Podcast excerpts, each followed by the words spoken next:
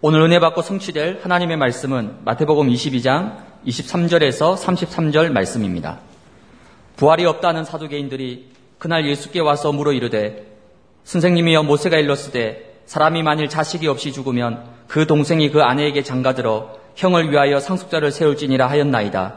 우리 중에 칠형제가 있었는데 마지가 장가들었다가 죽어 상속자가 없으므로 그 아내를 그 동생에게 물려주고 그 둘째와 셋째로 일곱째까지 그렇게 하다가 최후에 그 여자도 죽었나이다. 그런즉 그들이 다 그를 취하였으니 부활 때에 일곱 중에 누구의 아내가 되리이까? 예수께서 대답하여 이르시되 너희가 성경도 하나님의 능력도 알지 못하는 고로 오해하였도다. 부활 때에는 장가도 아니가고 시집도 아니가고 하늘에 있는 천사들과 같으니라.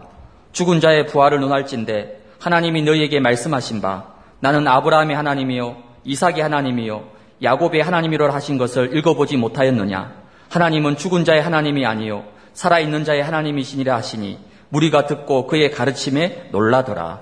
아멘. 신앙 고백합니다. 주는 그리스도시요 살아계신 하나님의 아들이십니다. 아멘. 우리 어, 원리스홀 비전홀 또 온라인 예배드리는 모든 성도들 서로 같이 인사합시다. 주님은 여기 계십니다.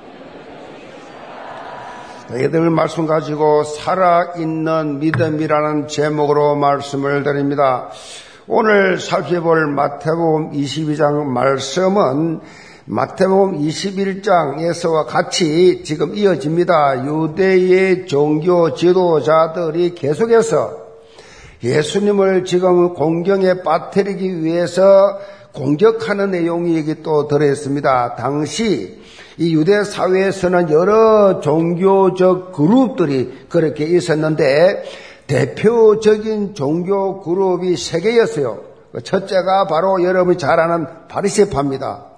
이 바리세파 이들은 자신들은 다른 사람들과 달리 구별되어 있다라는 의식이 아주 강했습니다. 그래서 바리세라는 그 뜻 자체도 구별되었다, 분리되었다, 그런 뜻이에요. 자, 이들은 종교적 열정을 가지고 율법의 조항들을 준수하는 것에서 아주 철저했습니다. 율법 준수. 대부분의 서기관 율법학자들이 바리체파에 다 속해 있었습니다. 문제는 문제는 경건의 모양은 있지만은 경건의 내용은 전혀 없는 그야말로 내면으로는 탐욕과 거짓과 비난과 정죄에 가득 찬 외식적인 삶을 이들은 살고 있었어요. 자, 두 번째 그룹은 사두개파입니다. 이 사두개파는 바리세파에 비해서 소수입니다. 숫자는 적지만은 실제로 부와 권력을 장악한 집단이었어요. 이들은 로마의 권력과 결타해가지고 대제상 계급을 다 독점하고 있었어요. 대제상 하면 사도계 팝니다. 그렇게 헬라 문화를 많이 수용을 하고 있었고 율법에 있어서도 바리세파와 견해를 달리했어요. 바리세파는 모세 오경을 포함해서 이 랍비들의 전통인 탈무드, 미시나 같은 이런 것들을 똑같이 율법으로 인정을 했지만은 사두개파는 오직 모세 오경만을 그렇게 율법으로 인정했습니다. 특별히 이 사두개파는 부활, 부활, 영혼, 다음 세대, 천사 이런 거 영적인 존재 전혀 부인했습니다. 그런 거 없다. 그래서 이 바리세파하고 너 사두개파는 경쟁 관계에 있었어요. 세 번째 그룹은 에세네파입니다. 이 에세네파는 현실적인 정치 간섭하지 않습니다. 이들은 광야에 나가서 공동체 생활했습니다. 속세를 떠났습니다. 여러분이 많이 들어본 쿰난 지역 있는 동굴이 가면 이스라엘 가면 동굴이 많아요. 자연 동굴이에요.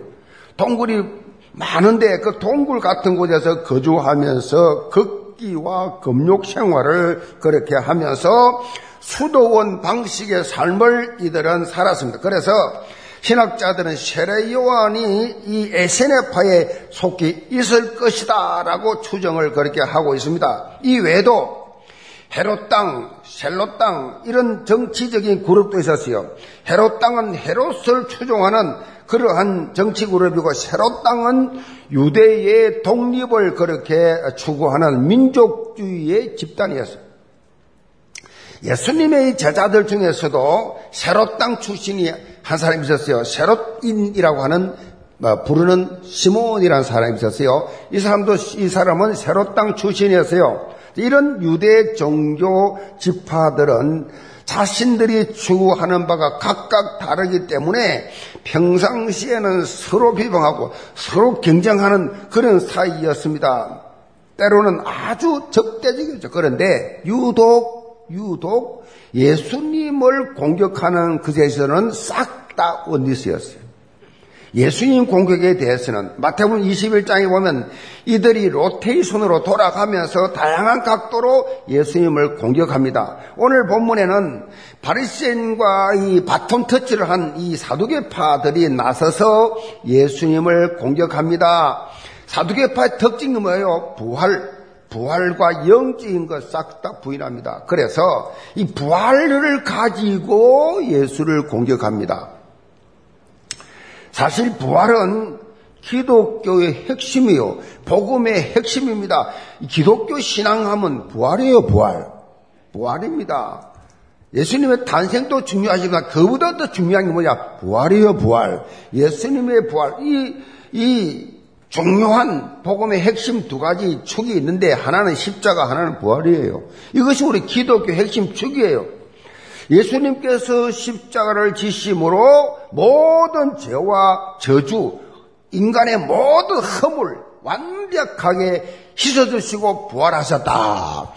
부활하셨다. 이 말은 예수님이 뭐 죽을 이유가 뭐 있고 살아날 이유가 뭐 있어요? 이 땅에 오실 이유도 없어요. 그런데 우리 단지 우리 인간을 인간을 구원하기 위해서 죄를 씻어야 되고 영생을 주어야 되기 때문에 예수님 오셔서 죽으시고 부활하신 줄 믿으시 바랍니다. 이것은 바로 나를 위해서요, 나를 위해서. 우리를 위해서 예수님 하신 거예요. 그래서 정말 예수 그리스도의 이 부활을 신앙을 가진 사람은 이 땅에 살면서 어떤 삶을 사느냐? 참 자유예요. 참 해방입니다.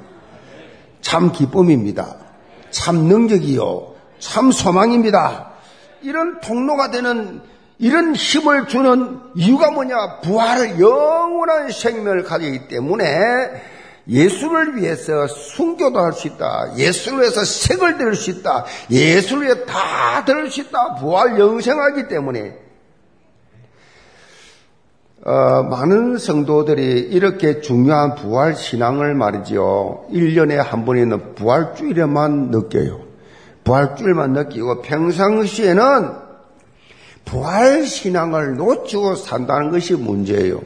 부활 신앙을 놓치고 살아. 교회가 힘을 잃고 성도가 현장에서 영적 영향력을 입히지 못하는 이유가 어디 있느냐? 부활 신앙이 없어서 그래요. 부활 신앙이.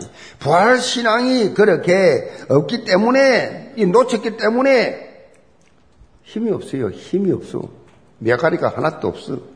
영향력을 못 미쳐. 부활의 이 산 소망을 가지고 사느냐? 안 사느냐? 이거는 천냥지 차이에요. 부활 수망 있는 사람은요, 볼 때마다 새로워. 볼 때마다 생기가 넘쳐. 아멘 안 하지? 볼 때마다 힘이 넘쳐. 아멘? 볼 때마다 다 힘 다 빠져가. 무슨 40일 금시인 것처럼 노랗게 다 썩어가는 그런 모습 아니에요. 부활신앙 가진 사람은 날로 새롭도다. 날로 에너지가 넘치고, 날마다 마치 부활하신 주님이 함께 동행하는 것처럼 이게 부활시행 간사의 모습이에요. 아, 쓸데없는 일에 잡혀가지고 맨날 부정적인 그런 어려운 삶을 살지 않습니다. 생명력 넘치는 삶. 이 핵심이 부활신앙인데 이걸 어떻게 해요? 24시 누려라. 상관없어. 감옥에 갔든지 세월왕을 찾든지 두드려 맞았든지 상관없이 바울은 항상 기뻐하라. 왜 기뻐합니까? 어디서 그런 힘이 나와요? 부활신앙이 있으니까. 부활신앙이 있으니까 24시 누리자. 영계 모든 성도들 오늘 말씀을 통해서 예수 그리스도의 부활이 주는 이런 생명 넘치는 이 힘을 이사시 누리면서 복음의 영향력을 입혀 나가는 믿음의 사람들 다 되시기를 제물로 축복합니다. 그럼 첫째로 날로 새로운 신앙생활. 23절 봅니다. 부활이 없다는 사도계인들이 그날 예수께 와서 물어 이르되 자 부활이 없다고 주장하는 사도계인들이 예수께 와서 질문합니다. 그 내용이 뭐냐? 24절로 28절에 나와 있는데 실제로 일어난 것이 아니고 이들이 예수님을 공격하기 위해서 인위적으로 그렇게 만든 내용이에요. 정리를 해보면 한 집에 칠형제가 있었는데 마다들이 장가를 들어서 이제 살았는데 후손이 없어. 자식이 없어. 그리고 맏아들이 죽었어. 둘째 아들에게 또 그 형수에게 그 법이 그랬습니다. 형수에게 또 그렇게 들어가 결혼했어요. 했는데 또 둘째 아들 또 후사가 없이 죽었어. 셋째 아들, 넷째, 다섯, 일곱까지 다 그렇게 죽었다. 그리고 그 후에 그 여자도 죽었다. 자, 딱 이 일곱 병자가 한 여자를, 여자에게 다 장가를 갔었는데, 그러면, 부활 때 누구 아내가 되냐? 이 질문이에요, 지금. 예수님을 시험하는 겁니다. 근데 부활이 있냐? 있다면 그러면, 일곱 명 다 장가갔는데, 나중에 부활하면 누구 아내냐? 이들은 지금요, 신명기 25장 5절로 6절에 근거해서, 이 내용을 가지고, 율법의 내용을 가지고 교회적인 질문을 한 것입니다. 당시에는 맞는 말이에요. 유대 사회에서는요, 형이 후사가 없이, 후대가 없이 죽으면 동생이 형, 형수와 그렇게 결혼합니다. 그래서, 이, 이제 그, 어, 이것을 말하냐? 계대 결혼법이라. 그렇게 말하는데, 이런 제도를 둔 이유가 있어요. 그 두 가지 이유인데, 첫째는 장자의 개성입니다. 장자의 개성을 통해서 대를 이어가는 취지입니다. 대를 이어가야 되기 때문에 동생이 행수에게 장가를 가서 첫 아이를 낳으면 그거는 자기 자식이 아니에요. 형의 자식이라. 그게 이제 장녀의 장, 이제 제 장자입니다. 자기가 낳았지만은 형님 거예요. 그래서 첫째 그 이제 장, 그 형의 유업을 이어받는 법적으로 그래 돼 있고 또 하나는 홀로 남은 이 여자가 그 당시로서는 살아갈 길이 없어요. 살아갈 길이 막막하기 때문에 돌보는 그런 취지도 있었다. 그런데 실제 본문의 내용과 같은 일이 뭐 현실적으로 일어났겠습니까? 예수님께서는 사도계인들의 이 허구적인 질문에 대해서 말씀합니다. 29절입니다. 예수께서 대답하여 이르시되 너희가 성경도 하나님의 능력도 알지 못하는 거로 오해하였도다. 예수님께서는 사두개인들이 지금 성경의 내용도 하나님의 능력도 알지 못하고 완전히 오해했다. 지금 또 성경에 대해서 오해한 사람 많이 있어요. 성경에는 윤리, 도덕적인 교훈이 되는 내용도 많이 담겨 있습니다. 그런데 이 성경을 기록한 근본 이유가 여기 있지 않는 거예요. 윤리, 도덕에 있는 게 아니고 다른 종교들에 다 있는 거예요. 성경은 영적인 실체를 말씀하고 있는 거예요. 눈에 보이는 것 말한 게 아니라 여러분 전부 눈에 보이는 거 사는데 성경은 영적인 실체에 대해서 아주 구체적으로 정확하게 그렇게 보여주고 있습니다. 인간 원래의 상태, 왜 인간에게 생로병사 문제가 왔냐? 왜 태어나고 늙고 병들어 죽냐? 왜 어디서 시작되었냐? 왜 인간은 열두 가지 영적 문제에 빠져 갈등하고 염려하고 불안해 하다가 죽냐? 성경에 밖에 없어요. 어느 종교 책에도 없습니다. 석가가 보리수 나무 밑에서 왜 사람은 태어나고 병들고 늙어 죽냐? 고민, 고민하다가 마지막 죽으면서 모르겠다고 죽었어요. 무, 그러죠, 무. 모르겠다. 자, 이런 문제를 일으킨 원인 제공자가 누구예요? 자, 여기서 빠져나온 길이 뭐냐? 이렇게 영적인 삶의 실상에 대해서 성경은 아주 구체적으로 답을 주고 있습니다. 성경에만 있습니다. 그래서 사단은 이 공산주의, 사회주의 만들어서 성경 못 읽게 만듭니다. 기독교 다 죽입니다. 쫓아냅니다. 가다버립니다. 러시아, 중국, 북한, 예수 믿는다. 그럼 저거 사상 안 먹어주니까. 예수 사상이니까. 사상이 안 먹어주니까. 이거 알기 때문에. 그런데 영적인 눈이 열리지 못하고 무지해서 이런 것들을 전혀 깨닫지 못합니다. 본문에 나오는 사두개인들도 유대 사회에서는 뭐요? 지식인입니다. 엘리트입니다. 권력이 있습니다. 돈이 있는 이 사두개의 파함은 상류층에 있는 사람들이에요. 최상류층입니다. 그런데 영적으로 완전 어린아이 무지. 질문한 거 보세요. 영적 무지합니다. 영적 무지하니까 자기들이 심각하게 말하지만 무지해요. 이들도 하나를 믿는다 그럽니다. 그런데 모세를 통해 주어진 율법을 지키는 것만 중요시 생각합니다. 율법만 중요시 생각해요. 부활을 인정하지 않습니다. 천사와 무슨 마귀 존재, 사람의 영혼, 이거 다 부인한 게 사두개파요. 마치 지금은 자유주의 학자, 자유주의 신학교, 한신대 있잖아요. 한신대. 저 이대, 연대, 신학과 있잖아요. 싹 다 자유주의입니다. 자유주의가 뭔지 아세요? 이 사두개파들 저 영적인 거 인정 안 합니다. 하나님, 아, 인정합니다. 이건 들어놓고 영적인 또 인정 안 해요. 뭐 부활했다, 뭐 영적인 거, 예수님이 오병이에 기재 행했다, 예수님이 막 무리를 걸었다, 싹 다 인정 안 합니다, 그런 거. 그런데 그래 놓고 졸업해가지고 이제 목회를 하려 그러면 그, 그거를 말 안 하면 한국 교회에서 안 먹어주니까 할 수 없지 합니다. 감리교 싹 다 신학교, 강나루 신학, 통합적, 그 사복음 인정 안 합니다. 그 예수님 기적. 근데 나오면 안 되니까 그거 다 그냥 말하는 거예요. 한국교회 정서가 그러니까 어쩔 수 없이 신학자들은 그거 안 믿습니다. 무섭지요. 인정 안 합니다. 구원 받았겠어요? 천국 가봐야 알지. 제가 볼 때는 못 받았습니다. 성경에 나타난 영적인 본질을 부정하면서 인간적인 접근, 인간적인 이성 상식, 이거로 만족하는 인간으로 이해되고 상식적으로 이해되는 것, 이것만 인정해요. 이게 신실학입니다. 사단이요, 얼마나 일심전심 지속으로 겸허하게 영적인 부분을 깨닫지 못하도록 교회 나와서도 딱 놓쳐버립니다. 영적인 것만 놓쳐버려. 다른 거 다 잡아. 다른 거 다 봐. 다 알아. 영적인 것만 싹 놓쳐. 그렇잖아요, 여러분. 지난주 설교 뭐였어요? 내용이 뭐예요?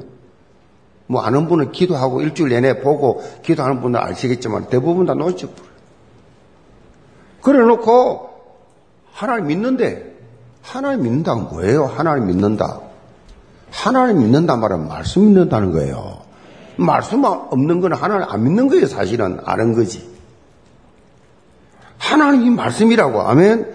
여기 왜 나옵니까, 교회? 말씀 들으러. 말씀이 뭔데요? 누군데요? 하나님이 말씀이니까. 이걸 영적인 깨닫지 못하도록 여러분 눈을 가려봅니다. 정말 오늘 영의 눈 열리시길 바랍니다. 요즘은 모든 차에 내비게이션이 있어요. 내비게이션이 있어가지고 도로교통 상황, 뭐, 이 다양한 정보 다 봤지요. 다양한 정보 다 봤습니다. 그런데 아무리 성능이 좋은 이 내비게이션을 할지라도 한 가지 되지 아니하면 효과가 없어요. 효과 없습니다. 그게 뭐예요? 바로 업그레이드입니다. 업그레이드가 왜 돼야 되느냐? 도로 상황이 지금 매일 바뀌어요. 막 공사 중에 있는 것도 있고 계속 새로운 길이 막 열리고 열리는데 업데이트가 안 되면 이런 변동 상태에 대해서 알 수가 없어요. 지금은 뭐 과거에 비해서 더 발전해서 핸드폰 앱에 깔아놓으면 그냥 말로 내비게이션이 막 실시간 정보입니다. 실시간. 실시간으로 그냥 참 전부 받는 거예요. 뭐 일정 기간이 아니라 막 실시간으로 그렇게 변하는 교통정보 상황. 그렇죠. 주변에 맛집이 어디 있는지, 관광업소 어디 있는지, 주차장이 어디 있는지, 뭐, 이 앱을 때면 다, 싹, 다양한 정보를 다 알지요. 내비게이션 업체가 먼저, 뭐요, 실시간으로 자기들이 업데이트 해서 나눠주는 겁니다. 업데이트 해가지고 고객 관리 편리를 제공하잖아요. 자, 영적으로 마찬가지입니다. 매번 여러분 예배 드릴 때마다 업그레이드 되시 바랍니다. 영적으로 업그레이드 되지 않으면 하나님의 시간표에 주어지는 응답을 못 받아요. 응답을 못 받아. 딴 길로 간단 말이야. 지금 사도계인들이 비롯한 유대 종교 지도자들은 지금 영적으로 예수님이 인류를 구하러 오셨는데 이걸 알지 못하고 영적 업그레이드가 안 돼가지고 전혀 지금 상황에 맞지도 않는 말을 하고 있어요. 예수님 앞에서 감히. 전혀 모른단 말이야. 업그레이드 안 돼가.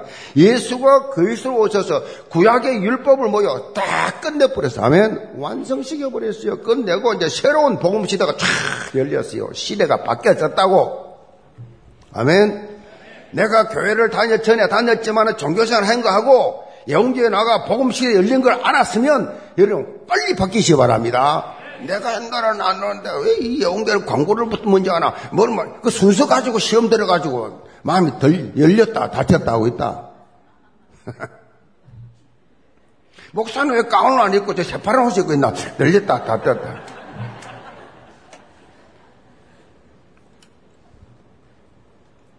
제가 서울 온지 40인데도 이 사, 토리가 안 변해요. 의강이 안 변해가지고 새 가족들이 처음에 좀 알아듣기 힘들다. 한 달만 좀 나와보세요. 다 들려. 이제. 어, 여러분, 복음 시대가 되었다. 지금 여러분이 옛날에 다녔던 그런 종교 생활하고 달라졌어요, 지금. 어느 정도 달라졌냐? 매주 달라. 아멘? 영적 업그레이드가 매주 계속해서 안 하면 어찌 되느냐? 교회 안에서 같이 다니면서도 헛소리 합니다. 딴소리 합니다. 알지도 못하는 소리 합니다. 이 사도계인들처럼 지금 예수님 앞에서 영적인 대화가 안 됩니다. 업그레이드 안 돼가지고. 고정관념으로 꽉 박혀 있어가지고. 10년 전 그거 깎아주고, 5년 전 그거 깎아주고, 어릴 때 가진 그거 꽉 가지고, 안 바뀌어, 안 바뀌어. 그 세상에 살면서 가진 그 습관 그거 딱 가지고, 교회 와가지고 안 바뀌어. 안 맞죠, 방향이. 방향이 안 맞죠. 여러분이 영적 업그레이드 하는 시간이 언제예요? 언제 영적 업그레이드 됩니까? 예배 시간이에요. 예배 시간, 예배 시간이 업그레이드 하는 시간이에요. 강단 통해서 매주일 영적 업그레이드 하는 시, 말씀이 선포되고 여러분이 응답 시간표가 되는 그 시간입니다. 영계 모든 성도들. 이미 시일이 지난 과거 비전을 다 이제 서지 마시기 바랍니다.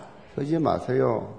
매주 새롭게 업데이트된 최신 비전을 사용하시기 바랍니다. 이 변화 맹시에 빠져가지고 그래 살지 마시고 그런 사람 특징이 뭐냐? 고집이 세요. 자기 주장이 세요. 변화가 안 돼가지고 복음이 안 돼가지고 이 영계 어떤 괜히 눈치를 못 채가지고 그냥 계속 그 과거에 가 있던 그 종교생활 그거 고집합니다.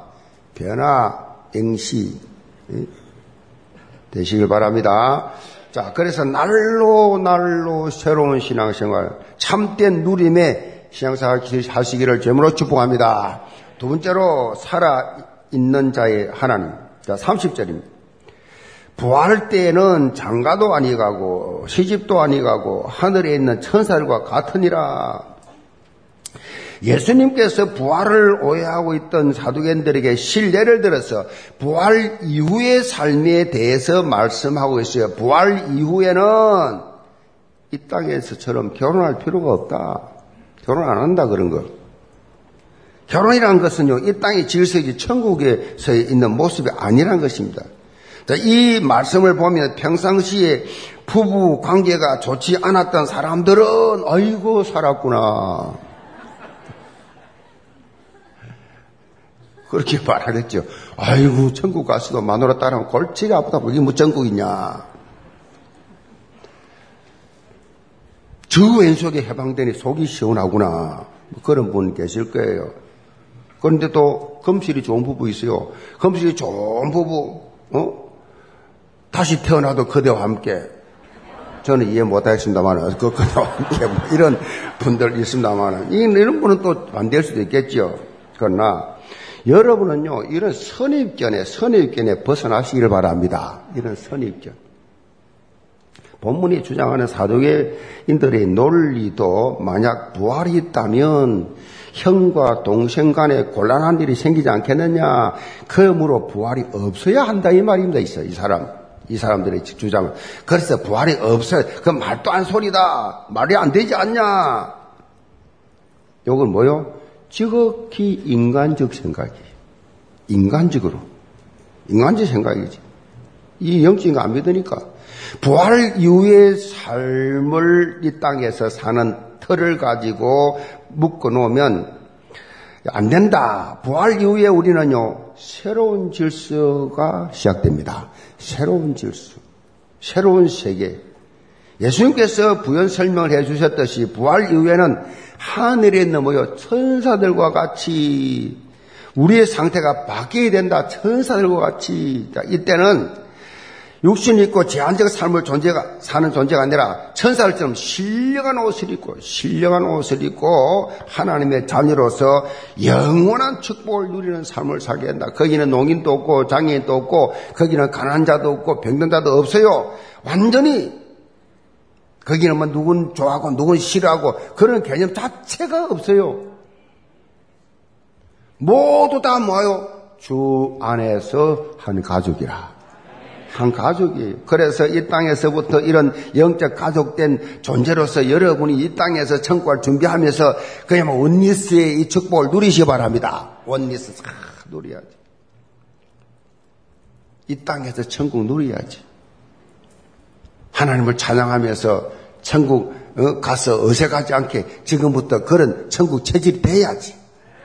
자, 31절 봅니다. 죽은 자의 부활을 논할진대 하나님이 너에게 말씀하신 바 나는 아브라함의 하나님이요 이삭의 하나님이요 야곱의 하나님이로다 하신 말씀을 읽어보지 못하였느냐 하나님은 죽은 자의 하나님이 아니요 살아있는 자의 하나님이시나 하시니 무리가 듣고 그의 가르침에 놀라더라 자, 예수님께서 모세 오경만을 믿는 사도계인들의 상황에 맞게 주력기 3장 6절의 말씀을 인용하셔서 설명해 주었습니다. 모세가 호렙산에서 하나님을 만났을 때 하나님께서 자신을 가리켜서 아브라함의 하나님, 이삭의 하나님, 야곱의 하나님이라고 말씀하신다. 그때 이미 아브라함도 죽은 지 오래됐고 이삭도 야곱도 죽은 지가 오래되었어요. 오래돼서 그런데 지금 하나님은 모세에게 말씀하시면서 과거형 동사로 쓴 것이 아니라 현재형 동사를 썼다는 거예요. 이 무슨 말입니까? 이 말씀의 의미가 뭐예요? 아브라함과 이삭과 야곱이 죽은 사람이 아니라 지금 살아있는 사람이라는 거예요. 부활해서 살아있다는 겁니다. 지금 하나님과 함께 계신다는 것입니다. 지금 하나님과 함께 거하고 있기 때문에 현재형을 쓴 거예요.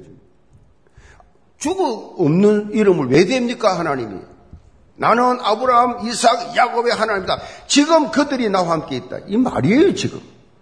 영원히 함께. 그래서 예수님이 하나님은 죽은 자의 하나님이 아니요 살아 있는 자의 하나님이라고 말씀하고 계세요. 제가 이번 주간에 묵상을 말씀을 묵상하고 있는데 저 제가 평생에 처음 느낀 거라고 볼 수 있어요. 하나님 임재하시는 거예요, 하나님. 널또 보고 계신 느낌 확, 싹 오는 거예요. 하나님 날 이래 보고 계시. 그, 그, 그렇게 느끼면서, 아, 하나님, 바쁘신 하나님이 나를, 나에 왜 이렇게 집중하시나. 그렇게 묵상하고 있는데, 나는 너밖에 볼 데가 없다. 와, 이거 어릴 때 제가 말이죠. 이 어릴 때가 아니라 청년 때 혼자 기도를 밤에 늘 교회 퇴근하고 집에 오면 한 시간 잠자고 이제 교회 가거든요. 교회 이제 처음에 나 혼자 다녔거든요. 문을 잠가 놓으면 다 밤전한 잠가 놔요. 그럼 손을 집어 넣어가지고 이 고리를 열고 들어가요. 들어가면 유치부실이 1층에 있어요. 본당은 2층이에요. 유치부실을 딱 문을 캄캄하잖아요. 그 문을 딱 들어가면 언제야 이제 오냐. 막 머리카락이 팍 쓸 때가 있었거든요. 근데 그 느낌 이상으로 이번 주가 느꼈어요. 그러면서 뭐가 어떤 생각이 왔냐니까 아 하나님이 우주에 이렇게 우주를 우주가 넓은데 은하계가 몇 개라 그러는데 하늘을 봐도 끝도 없는데 지금 저 달나라의 화성에 가려면 수십 년을 가야 수년을 가야 되는 그 먼 거리인데 어떻게 하나님이 내 여와 계신단 말이냐? 그때 하나님이 내게 확 생각나죠. 뭐냐니까. 자, 봐라. 내가 우주 만물을 다 내가 말씀으로 창조하지 않았냐. 그런데 내가 왜 이 지구에 관심 많지 않냐? 나를 닮은, 닮은 형상 여기밖에 없기 때문에 없기 때문에 그리고 내 아들을 이 인류를 구원하기 위해서 보낸 이 현장이기 때문에 그 아들을 믿는 너를 바라볼 때 너밖에 눈에 안 보여. 여러분 보세요. 제가 이걸 딱 느끼면서 이야 이마누엘로 뭐 위덤 늘 이야기하는데 가만히 생각해보니까 보세요. 지금 지구촌에 여러분 보세요. 이 우주가 많은데 은하계가 많은데 하나님 그 말씀으로 다 창조해버렸어요. 손으로 직접 삐진 건 인간밖에 없어요. 지구, 이 지구가 에덴 농산이 저 이라크 쪽이거든요. 그 직접 거기 막 지금 허불판이지만 그때는 그래서 거기 쫙 만들어 놓고 아담과 하를 만들어 놓고 생명을 지금 하나님 형상을 하나님과 대화하고 있었단 말이에요. 지구에 와서 하나님이. 자, 인류를 위해서 이 하나님 배신하니까 이 사단을 따라가니까 하나님 가슴이 아파서 독신자 보내가지고 십자가에 죽, 죽게 하시고 우리 구원해 주셔놓고 계속해서 우리만 바라보고 있어요. 그것도 뭐 교회 많지요. 교회 많은데 인류들 많은 70억 인구가 사는데 이 중에서 보세요. 정말 예수 제대로 믿는 나라가 몇 나라 됩니까? 지금 현재 있다 그러면 미국, 한국이에요. 근데 그 중에서도 정말 하나님 앞에 복음적으로 오직 예수가 그리스도, 예수가 그리스도 떠드는 단체가 어디 있습니까? 놀랍지요. 우리밖에 없어요. 우리 가운데서도 이 교회가 대표적인 교회야. 이 대표적인 교회 담임 목사라. 아멘. 제가요, 그거를 이번 주에 느끼면서 막, 이거 뭐라 그럴까요? 이거 막, 영적 자부심이 생기면서, 이야, 천하를 다 가진 것 같은 이런 은혜를 혼자 책상에 앉아서 아무도 모르는 걸 받았네. 부활하신 주님이 나에게 자기 생을 들여서 구원해놓고 그 주님이 어디에 관심 있겠어요? 한번 생각해보세요. 예수님 부활하세요. 하나님 부활 앉아서 뭐 하겠어요? 예수님을 위해서 시, 지금 도래받아 죽는 세대반을 보면서 뿔떡 일어났다니까. 앉아 있지 않았다 그랬어요. 서서, 서서. 모든 관심이 어디 있느냐? 예수 이름 부르는 여러분에게 있습니다. 여러분이 뭐 수준이 어떻다, 뭐 배웠다, 못 배웠다, 가난하다, 병들었다, 상관없어요. 그 아무 상관없어요. 지금 병든 자들이요, 이 부활하신 주님을 지금 여러분이 실감하고 여러분과 함께 계시면 믿어진다면 병세에서 일어날 수 있습니다. 하나님은 못하시는 분이 없는 분이잖아요. 그러니까 신앙생활을요, 좀 정말 우리 기도를, 찬양을요, 말씀을, 예배를, 헌신을요, 실감나게 합시다. 여러분 같은 분이 없다니까요. 여러분 앞에 지금 계신다니까요. 여러분밖에 관심이 없어요. 다른 데 아무 관심 없어요. 무슨 천주교, 불교, 우상숭배하는 사람도 관심이 가지겠어요. 저 사단이 다 잡고 있는데. 오직 복음만 말하는 이 단체, 하나님이 이 교회를 앞으로 두고 보세요. 하나님이요, 모지래고 가난하고 별볼이 없는 우리 무능하고 기도원을 그걸 서쳤잖아요. 여러분 하나님이 약한 자 없는 자 어부들 데리고 세계봉 하셨어요 예수님은 우리 같은 사람들 데리고 하나님 하시겠다고 복음을 주신 줄 믿으시 바랍니다. 그래서 그러려 그러면 뭘 해야 되느냐 분명한 부활 신앙 가지고 있어야 돼요. 우리가 육신의 죽음을 겪을 때 우리 육신은 원래 상태 흐르고 돌아가지만은 영혼은 하나님과 함께 영원히 아브라함, 이삭, 야고처럼 함께 거하온단 말이에요. 그리고 예수 그리스도께서 재림하실 때 우리가 재림하십니다. 상상을 초월하는 완전체로 부활합니다. 그것이 자장을 했던 땅에 묻었던 묻은 거나 화장인 거나 다 없어지잖아. 흙으로 돌아가는데 먼지로 다 돌아가는데 뭐 먼지 티끌이에요. 티끌 우리는 나중에 육체를 영혼을 떠나버리면 육체는 흙이고 티끌이잖아요. 그런데 예수님이 재림하실 때 싹 다 아니 부활하신 이 우리를 창조하신 하나님 뭘 못하시겠어요? 뛰어봐야 우주 안에 다 있는 거예요. 날라봤자 딱 완전한 부활체로 영원히 사는 체질로 바꾸어 주십니다. 사도 바울이 고린도전서 15장 51절 53절에 우리가 부활체로 변화될 것을 구체적으로 그 언급하시면서 예수님께서 재림하실 때 먼저 죽었던 사람이 변화되고 살아있는 사람도 부활체로 변화된다 그랬어요. 바울은 천국을 다녀온 사람이요. 부활체로 변화된다. 우리의 모든 실패, 실수, 죄와 허물 다 씻어지고 아멘. 새롭게 시작되는 새 하늘과 새 땅의 삶을 살게 된다. 그래서 이 부활 신앙 가지고 이 땅에 힘차게 살아라. 구기자의 전설이란 내용의 글이 있습니다. 구기자. 여기 보면요. 한국 남자들이 지금 다 무력해져 있는 이유가 있는데 한 가지 약을 잘못 달여 먹어서 그렇다. 한약 속에 넣지 말아야 될 구기자를 넣어가지고 남편들을 먹여가지고 남들 다 구겨져 버렸다. 그래서 구겨진 이 남자를 위해서 아내가 기도했는데 기발한 아이디가 떠올랐다. 그것을 사먹였더니 남편이 활기찬 남자가 되었다. 그것이 무엇이냐? 피자였다. 우기자, 피자.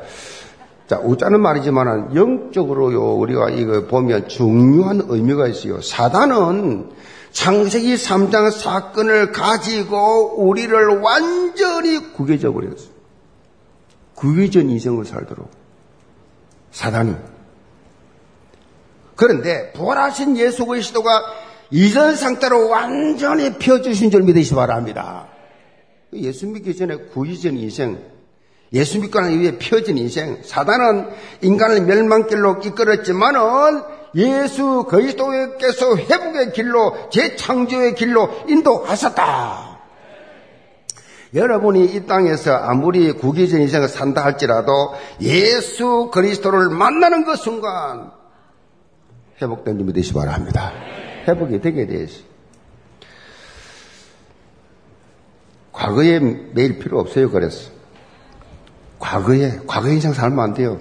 미래에 매일 필요도 없어요. 그 불안해할 거 없습니다. 다음에 어떻게 될거.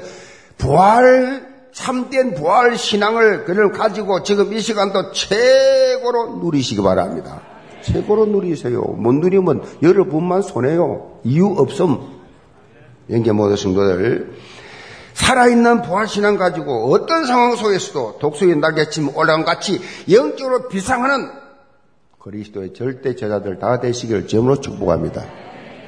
결론이 이탈리아 이탈리아 이거 출신 세계적인 성악가 안드레아 보첼리라고 하는 이 시각 장애인 잘 아시지요? 자, 우리에게 파페라 가수 사라 브라이트만 함께 불렀죠. Time to Time to say goodbye 이 노래 불렀는데 안드레아 보첼리 이 사람이 처음에는 맥인이 아니었어요. 12살 때 축구하다가 축구공이 바로 그리 맞아가지고 축구공에 맞아가지고 실명이 됐어요. 강영호 박사처럼 축구공 그분도 축구공에 맞아 실명됐거든요. 축구공에 맞아가 실명이 그렇게 어, 되었습니다. 그 후에 그 후에 그는 법학을 공부해서 변호사가 됐어요. 변호사로 활동하고 있는 중에도 자신의 마음속에 깊은 뭔가 하고 싶은 정말 하고 싶은 게 있었어요. 그게 뭐였냐? 성악이에요, 성악. 그래서 다시 음악을 시작해서 각고의 노력 끝에 이 세계적인 반열에 섰습니다. 저희 노래를 이분을 좋아해서 많이 듣습니다. 이렇게 그가 보여 놀라운 인간 성리를 보여주셨던 순간이 있었어요. 그 순간이 뭐냐? 자신이 시력을 잃었을 때 가족들과 그 친척들, 친구들 다 슬퍼했습니다. 그런데 자신의 생각은 달랐어요. 한 시간만 울자. 그리고 이 어두운 세계를 빨리 적응하자. 딱 한 시간만 울고 이제는 적응하는 거다. 성도 여러분, 우리 눈앞에 다양한 역경이 있습니다. 지금 남아 있는 일들, 남이 알지 못하는 아픈 고통과 슬픔, 외로움, 이 있습니다. 그러나 우리는 여기에 매여 있어서는 안 된다. 근데 매이지 마라. 안 되려 이 보첼리처럼 생각 전환하시기 바랍니다. 믿음으로 생각 전환하죠. 생각만 바꾸면 됩니다. 생각 바꾸라. 무엇보다도 우리에게는 부활의 주님이 나와 함께 계신다. 오늘부터 느끼, 제가 느끼고 처음 했던 그 주님, 그 이후로 저는 주님 앞에서 지금 주님 앞에 주님이 보시고 주님이 나 앞에 또 보고 계세요. 이걸 막 계속 느끼시는 게 있죠. 주님이 또 보고 계세요. 밤을 잘, 잠을 기도하잖아요. 기도하는데 더 가까이 와 계세요. 옆에 눕는 것 같아요. 어젯밤에 딱 혼자 기도하고 자는데 옆에 눕는 것. 그런 느낌 있죠. 너무 실감나고, 아, 주님이 위드하시구나. 나와 함께 계시구나. 이걸 여러분이 삶 속에서요, 어떤 고통과 어떤 실패와 어떤 아픔과 그런 상경이 있다 할지라도 너희 염려를 다 죽게 맡겨라. 이는 그가 너희를 돌보심이라. 영계 모든 성도들, 우리를 완벽하게 책임지시는 부활의 주님과 24시 동행하면서 25시 영혼의 응답을 체험하는 믿음의 사람들 다 되시기를 점으로 축복합니다. 기도합시다. 아버지 하나님, 우리 영계 모든 성도를 날로 날로 새로워지는 신앙생활을 하게 하여 주옵소서. 부활하신 주님이 멀리 멀리 계신 것이 아니고 부활하신 주님이 바빠서 나 같은 거 돌보지 않는 것이 아니고 지금 나와 함께 계심을 살아계신 그 주님을 날마다 함께 동행하는 실감나는 신앙생활을 하게 하여 주옵소서. 그래서 살아있는 믿음으로 현장에 영향을 입혀나가는 전도 제자들이 되게 하여 주옵소서. 예수의 선 받들어 기도합나이다. 아멘.